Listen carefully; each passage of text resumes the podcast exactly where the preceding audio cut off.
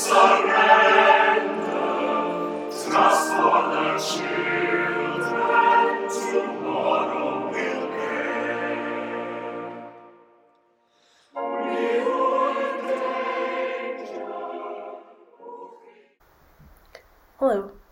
Those of you that I haven't seen recently, my name's Rhiannon and I'm our church's representative to Eco Congregation Scotland, a charity organisation which aims to address climate change and conservation with churches. This year, I'm also participating in Christian Aid's Prophetic Activist Scheme, a training scheme for young people aged 18 to 30, where we come together to build skills in change making um, and climate focused activism.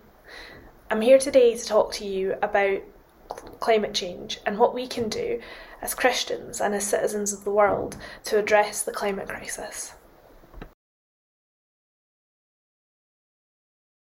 My brothers and sisters, do you, with your acts of favouritism, really believe in our glorious Lord Jesus Christ?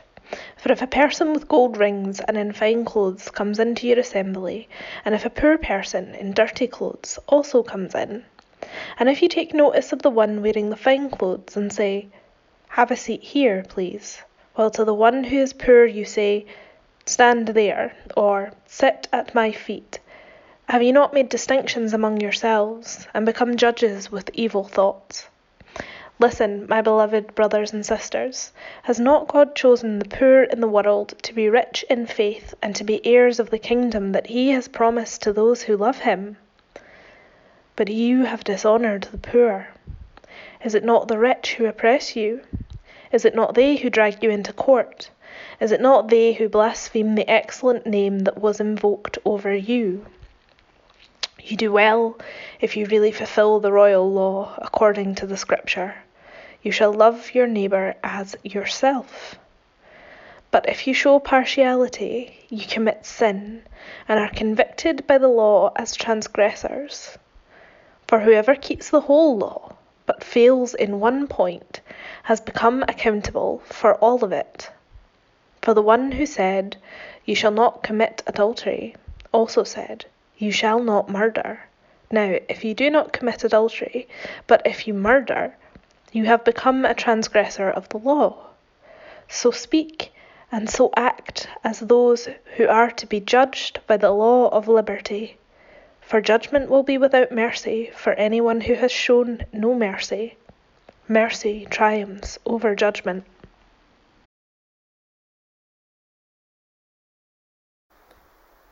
The world is full of rules. Rules for the games that we play, rules for crossing the road, rules for driving your car, rules for riding the train, and rules for shopping. There are rules to keep us safe, like when to wear a mask and when you don't have to. Some of those rules are laws, which means that you can get in trouble if you do or don't do something.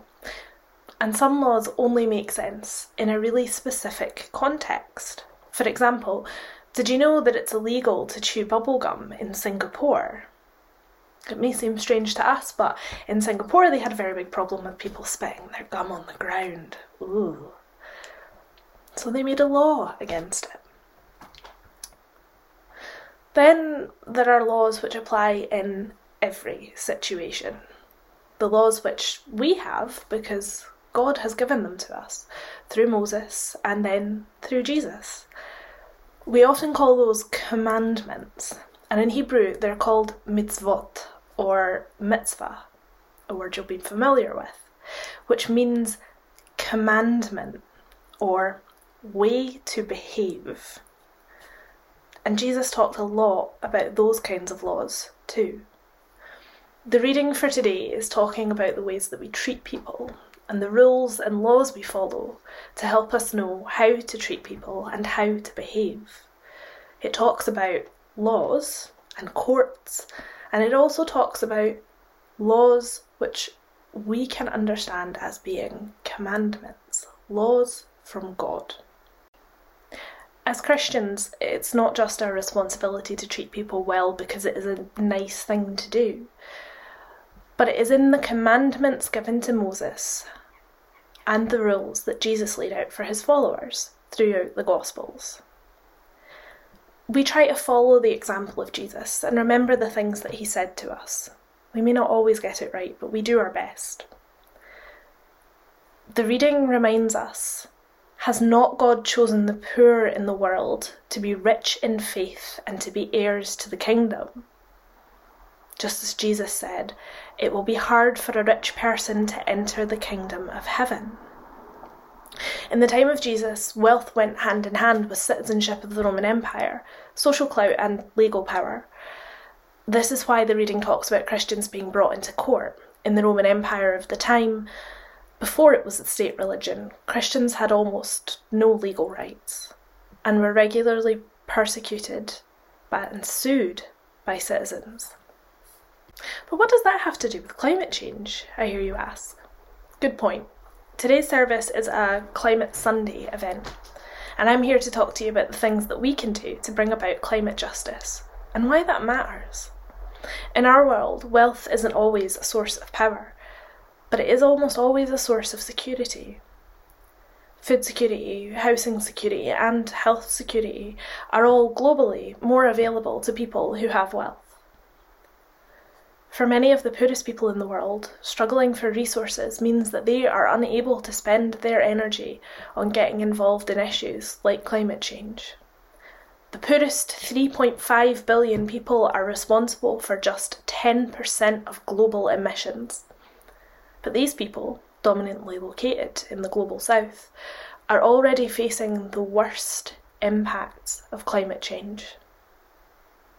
In 2016, world hunger increased for the first time in more than a decade.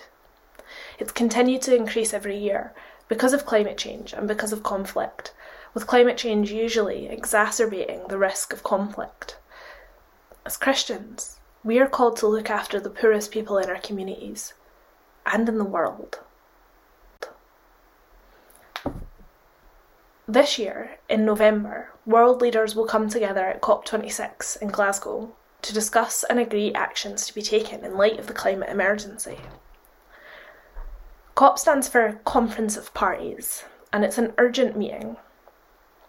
As we see global temperatures soar, with unusual weather and droughts affecting hundreds of thousands of people across the globe and compounding the devastation being felt by those hardest hit by the COVID 19 pandemic, our world is at a crisis point. In November, there will be many opportunities for us to come together and get involved, lending our voices to the cause of bringing about a more just world for everyone. Right now, there are lots of plans for protests and civil action, and lots more. Some of the ways that you might get involved include writing to your MP and your MSP, joining in with one of Christian Aid's climate campaigns. For example, sending a prayer boat to be sent up to the COP. You can get involved with supporting organisations like Tearfund, who provide relief to people feeling the hardest effects of climate change. Join the Church of Scotland in prayer for the world. You can also join in with the Eco Congregation Scotland Stirling Network's initiative to meet up with the Young Christian Climate Network's March to COP26. And importantly, you can continue to ask your community to do their bit and help them out along the way. Maybe you are part of an organisation that could learn more about recycling. Maybe your school or classroom could be doing more for the environment. Maybe you feel called to go out and organise a litter pick in our local area. All of these things no matter how big or small, contribute to creating change towards a fairer, more just world by negating the effects of pollution on climate change and thus bringing about climate justice. We will put up a post on all of our social media channels on Monday with links to more information on how you can get involved with the YCCN March, where to find contact info for your MP and MSP, and links to Tearfund, Christian Aid, and other useful organisations. And of course, you can always contact the church through social media or by sending us an email. I look forward to seeing what everybody feels able to do in taking on some of the work to bring about climate justice.